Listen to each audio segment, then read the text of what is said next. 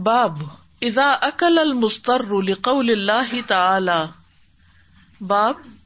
اللہ سبحان تعالی کے اس فرمان کے مطابق کسی بے قرار کا مجبور کا کھانا یعنی حرام مال کو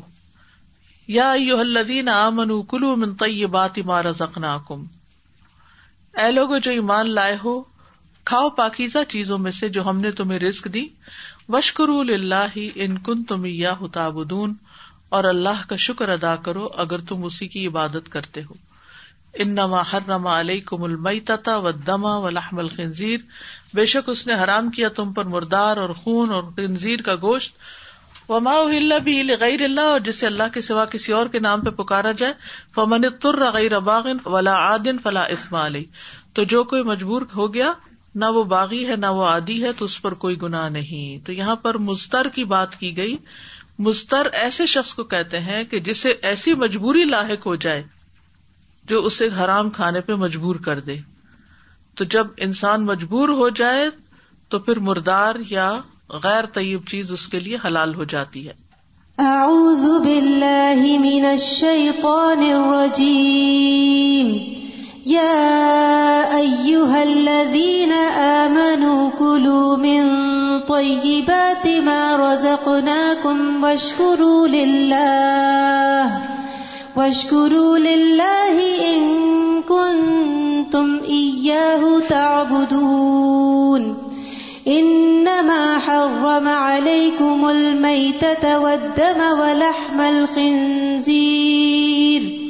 ولحم الخنزير وما أهل به لغير الله الله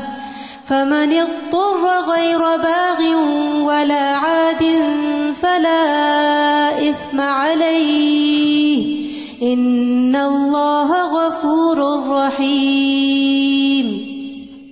تو مستر کے لیے مردار کھانے کی اجازت ہے ٹھیک ہے لیکن اس کی شرائط اور حدود ہیں کچھ جو اس آیت میں بیان کر دی گئی ہیں پہلی بات یہ کہ وہ کون سی مجبوری ہے جس کے پیش نظر مردار کھانا حلال ہو جاتا ہے وہ ہے کہ بھوک اس حد تک بڑھ جائے کہ انسان ہلاکت کے قریب پہنچ جائے اور اس میں کہتے ہیں کہ حکمت بھی ہے کہ جب انسان بہت دیر بھوکا رہتا ہے تو اس کے جسم کے اندر ایسے مادے پیدا ہوتے ہیں کہ جو غذا میں اگر کوئی چیز اچھی نہیں تو وہ اس کو فائٹ بیک کر دیتے ہیں یعنی تریاک ہوتے ہیں زہر کے تریاک کا معلوم ہے نا ڈوٹ اسی لیے آپ دیکھیں کہ جب بھوک شدید لگنے پہ کھانا کھایا جاتا ہے نا تو وہ ہزم بھی ہو جاتا ہے اور وہ نقصان نہیں دیتا اب دیکھیں کہ ہم جو کچھ بھی کھاتے ہیں اور ہماری فوڈ میں عام طور پر ٹاکسنس کیمیکلس کیا کچھ ہوتا ہے جو ہماری باڈی کے لیے نقصان دہ ہوتا ہے اور ہم بیمار کب پڑتے ہیں کہ جب ہم بھوکے نہیں ہوتے بس عادت کھا لیا کچھ ادھر سے کھا لیا کچھ ادھر سے کھا لیا کچھ ادھر سے کھا لیا اب وہ کیا ہوتا ہے کہ اندر پہلے بھوک ہی نہیں تھی وہ جسم نے وہ مادہ پروڈیوس ہی نہیں ابھی کیا اس فوڈ کے ساتھ جو آپ کھائے چلے جا رہے ہیں جو ہارمفل انگریڈینٹس ہیں ان کو ختم کر سکے تو وہ کیا ہوتا ہے وہ ٹاکسن جسم کے اندر جمع ہو جاتے ہیں تو مردار جو ہوتا ہے اس کے اندر ایسے مادے ہوتے ہیں جو صحت کے لیے نقصان دہ ہوتے ہیں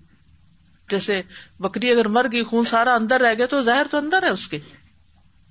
تو کہتے ہیں نا زہر کو زہر مارتا ہے تو بھوکے انسان کے جسم کے اندر بھی ایک زہر ہوتا ہے اور جو بکری ہے مری ہوئی مثلا اس کے اندر بھی ایک زہر ہے اب یہ بھوکا جب مرنے کے قریب پہنچ رہا ہے یعنی بہت شدید بھوک میں ہے وہ بالکل ہی اپنی جان کھو رہا ہے اور وہ کھا لیتا تو اس کو وہ نہیں نقصان دے گا اس کے لیے وہ جائز کر دیا گیا تو مجبوری کی حالت میں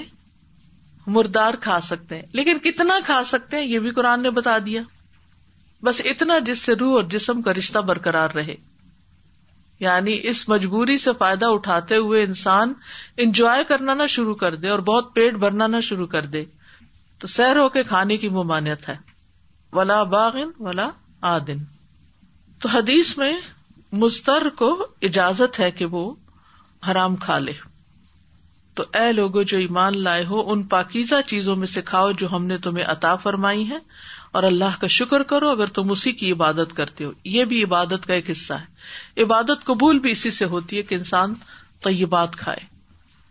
تو پاکیزہ چیزیں کھانے کا حکم دیا گیا ہے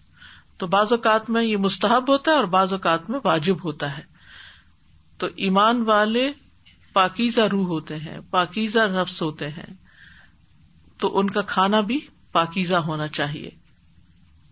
اور پھر آپ دیکھیے کہ قرآن مجید میں یہ بھی آتا ہے کل من ہر رمزین اللہ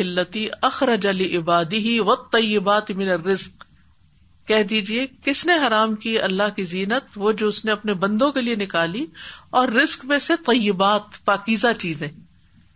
کل ہی دینا آمن و فی الحیات دنیا کہہ دیجیے وہ ایمان والوں کے لیے ہے دنیا کی زندگی میں بھی یعنی ایمان والوں کے لیے دنیا کی زندگی میں پاکیزہ رسک کھانا حرام نہیں ہے منع نہیں ہے کھا کے گلٹی نہ ہوا کرے پتا نہیں ہم نے کوئی گناہ کا کام کر لیا یہ اللہ نے دنیا میں بھی اپنے مومن بندوں کے لیے رکھا ہے اور پھر خالصتیں یوم القیامہ قیامت کے دن تو یہ انہیں کے لیے خالص ہوں گی تو ان پاکیزہ چیزوں کے کھانے پر مومنوں کا حساب نہیں لیکن جو مومن نہیں دنیا میں وہ جتنی بھی نعمتیں استعمال کر رہا نا کل آخرت میں اس کا بڑا سخت حساب ہونے والا ہے کہ اس نے نعمتیں تو استعمال کر لی لیکن اللہ کا حق ادا نہیں کیا ایک اور اہم بات جو آیت میں بتائی گئی ہے وشکر کیا کرو شکر ادا کرو تو اس سے یہ پتا چلتا ہے کہ طیبات کھانا منع نہیں لیکن کھا کے شکر ادا کرنا لازم ہے ہم اوقات باتوں میں لگ جاتے ہیں اور کھا پی کے اٹھ جاتے ہیں اور دل سے خاص طور پر شکر ادا نہیں کرتے اور زبان سے بھی بھول جاتے ہیں دعا پڑھنا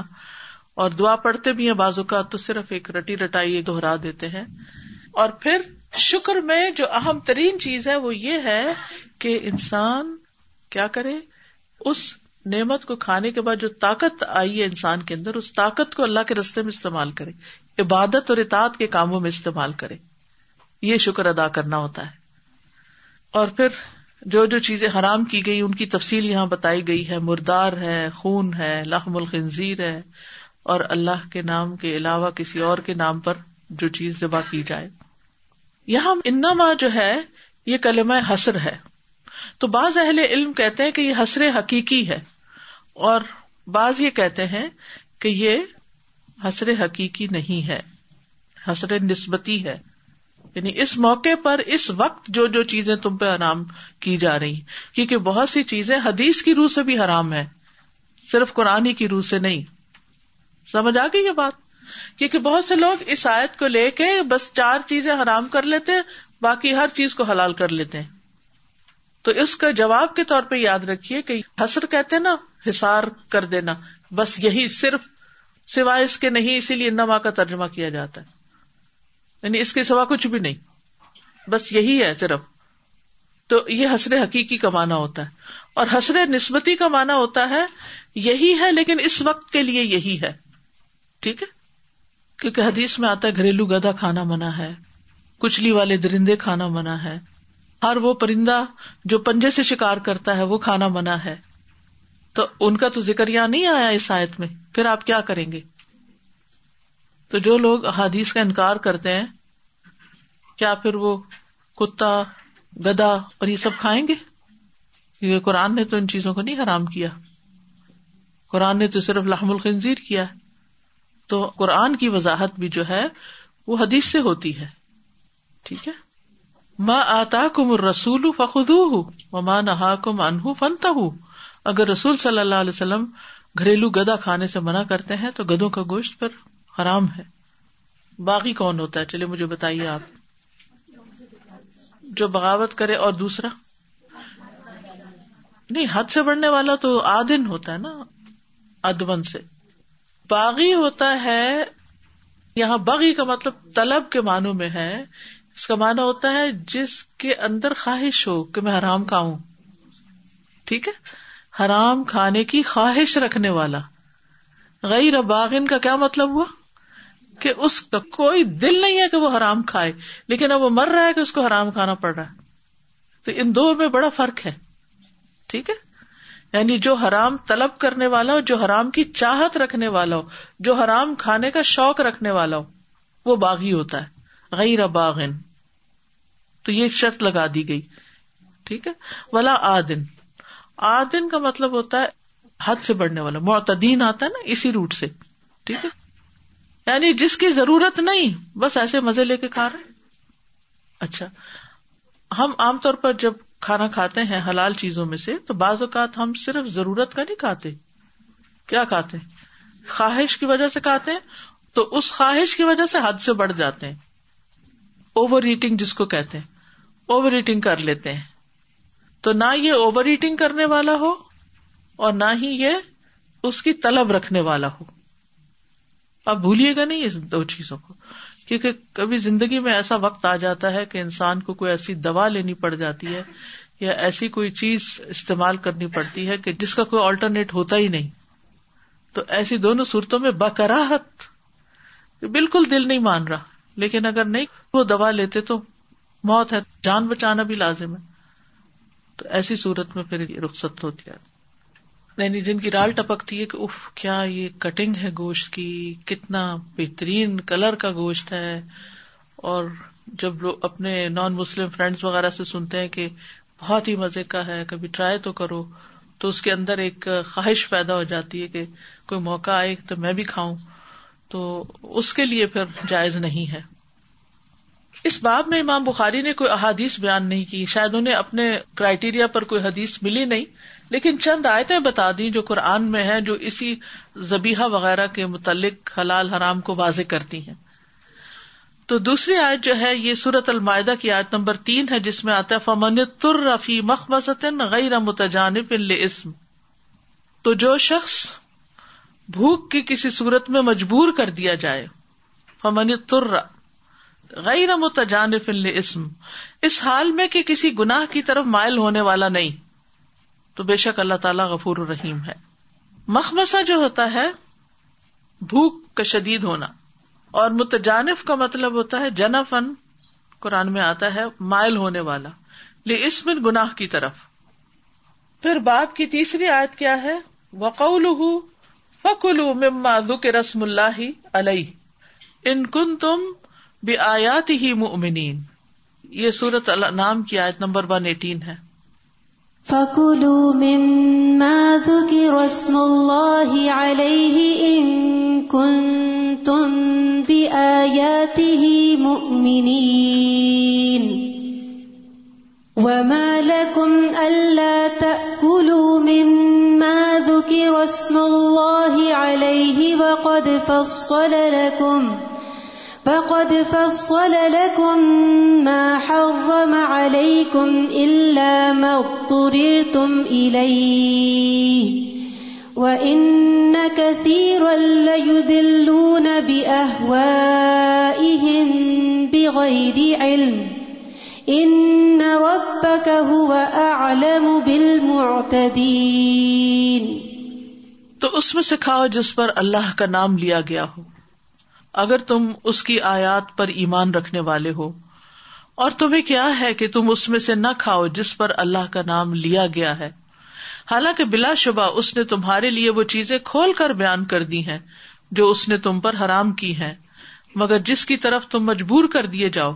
اور بے شک بہت سے لوگ اپنی خواہشات کے ساتھ کچھ جانے بغیر یقیناً گمراہ کرتے ہیں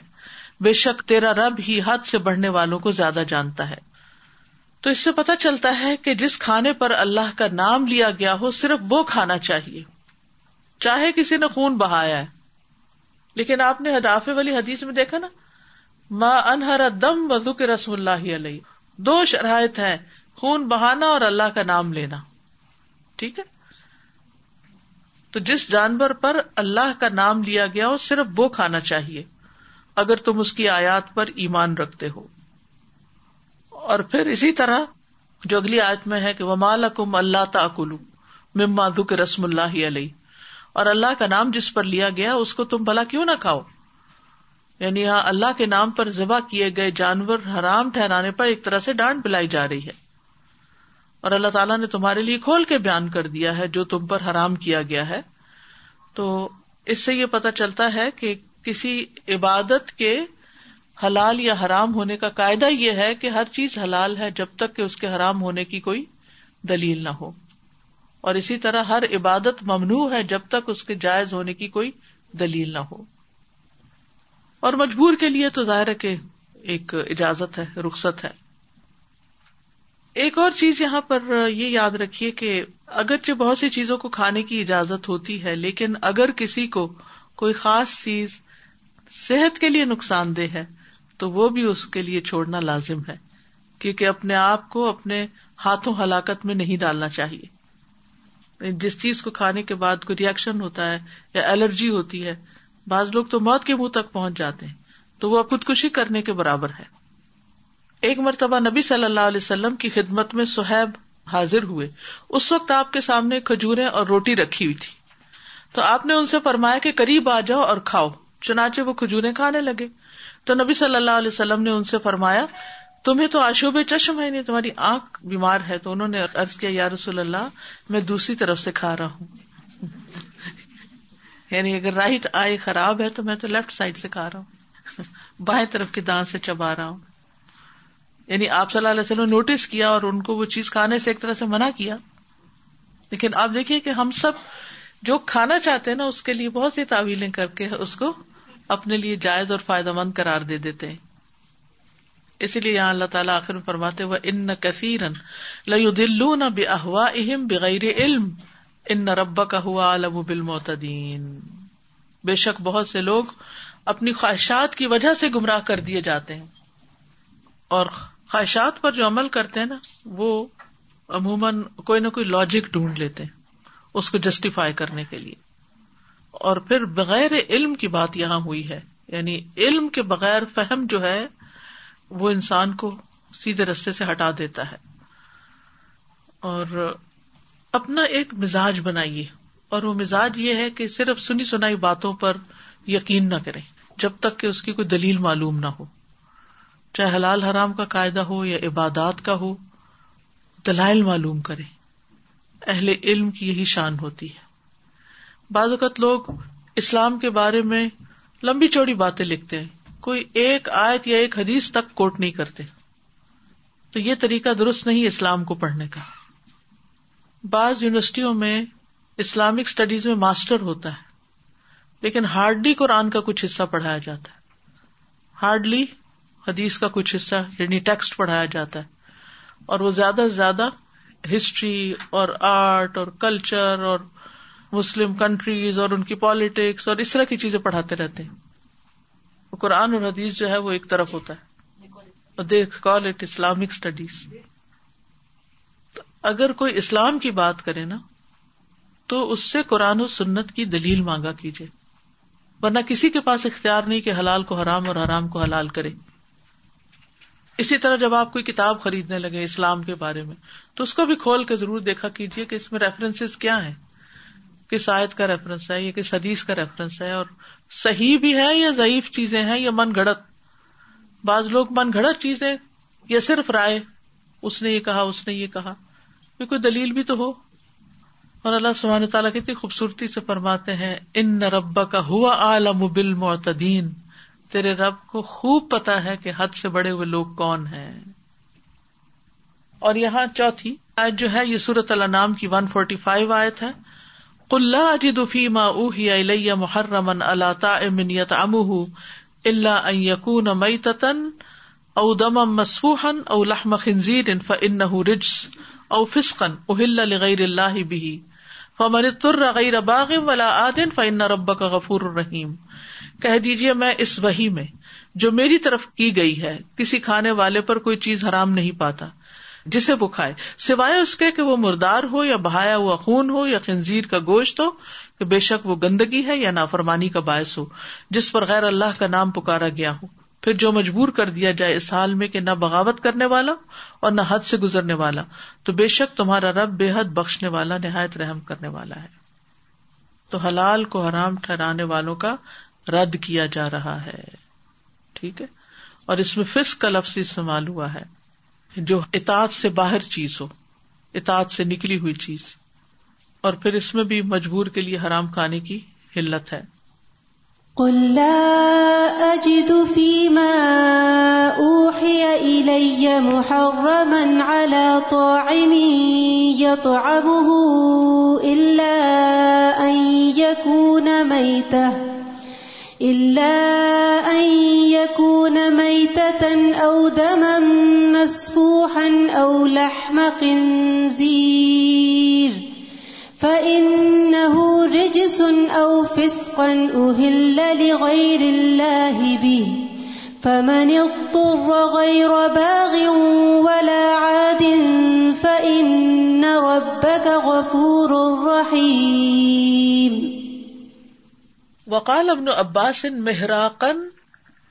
اور ابن عباس کا قول ہے محراق اس کا مطلب ہے بہتا خون ٹھیک ہے دمن مسوہن کے لیے آتا ہے وقول مما ککم اللہ حلال طیبہ تو کھاؤ اس میں سے جو اللہ نے تمہیں رسک دیا حلال پاکیزہ بشکرو نعمت اللہ ہی کن تم یا تاب پہلی آیت اور اس آیت کا ایک ہی معنی ہے اب آپ میں سے کوئی کچھ کہنا چاہے گا Ustaza, only the other day I was thinking about eating lawful for doing the ibadah of Allah subhanahu wa ta'ala, and I recall this incident where uh, we were invited to somebody's house, and this uncle, he's very old, and he was saying when he moved from back home to US for his job or some work, he could not find halal food. So he said that, you know me, I mean, I'm as a person, I cannot eat vegetarian and I cannot live on seafood. So I was forced to eat chicken, which was not halal. And I kept telling my parents, please get me married so that I can have a wife who could cook non-veg for me. And then he said that for 2 years he had such a difficult time eating non-veg from all the non-halal restaurants, and his blood pressure shot and his cholesterol shot. And I'm thinking in my mind, did you even think it was not halal? And then he was quoting this ayah from the Quran that I was on the verge of death. You know, I cannot eat vegetarian and I cannot eat seafood. I had no option but to eat chicken. Okay. And I was comparing his situation to this man called Hassan. Um, those of us who follow news only in BBC, I watched this yesterday, that this man was stuck in the Malaysian airport for 7 months and in the detention for another 2 months. He was released after 9 months, and for the entire for the 7 months that he was at the airport, Malaysian airport, he would get meals, the same meal, 3 times a day, and he lived off of that. And then a family from Canada, from Vancouver, sponsored his refugee visa, and now alhamdulillah he's here. And all he's saying that the months that I was at the airport stuck for 7 months because he's Iraqi and he refused to go back to participate in the war. This is all that he could eat for 7 months and he was stuck. And now he's saying that now that I'm in Vancouver, I'm really happy that I am here as a refugee on a visa and I want to prove it to the world that we Muslims, we are really good. Now he wants to live for a cause. So after reading about him, I was just thinking about the people of the cave who when they woke up, they wanted to eat something halal and tayyib. So in hmm I found a very big inspiration to be grateful الحمد للہ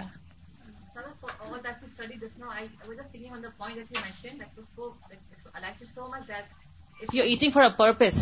so this allowed means of you worshipping and you اللہ اللہ تعالیٰ so we should feel bad about it because how people don't eat too much اور you know don't buy those things but do not be odd in do not be excessive that's the bottom line of everything because we we we we really feel feel bad bad about about even for the kids say buying too too much much food or you're eating shouldn't stop if there is worship of Allah and and there's there's obedience some reason behind that I don't think should ہر شخص کے جسم کی ضرورت الگ ہوتی ہے سبحانک اللہم و بحمدک اشہد اللہ الہ الا انت استغفرک و اتوب الیک السلام علیکم و رحمت اللہ وبرکاتہ بسم الله الرحمن الرحيم والعصر إن الإنسان لفي خسر إلا الذين آمنوا وعملوا الصالحات وتواصوا بالحق وتواصوا بالصبر اللهم صل على محمد وعلى آل محمد كما صليت على إبراهيم وعلى آل إبراهيم إنك حميد مجيد الله على محمد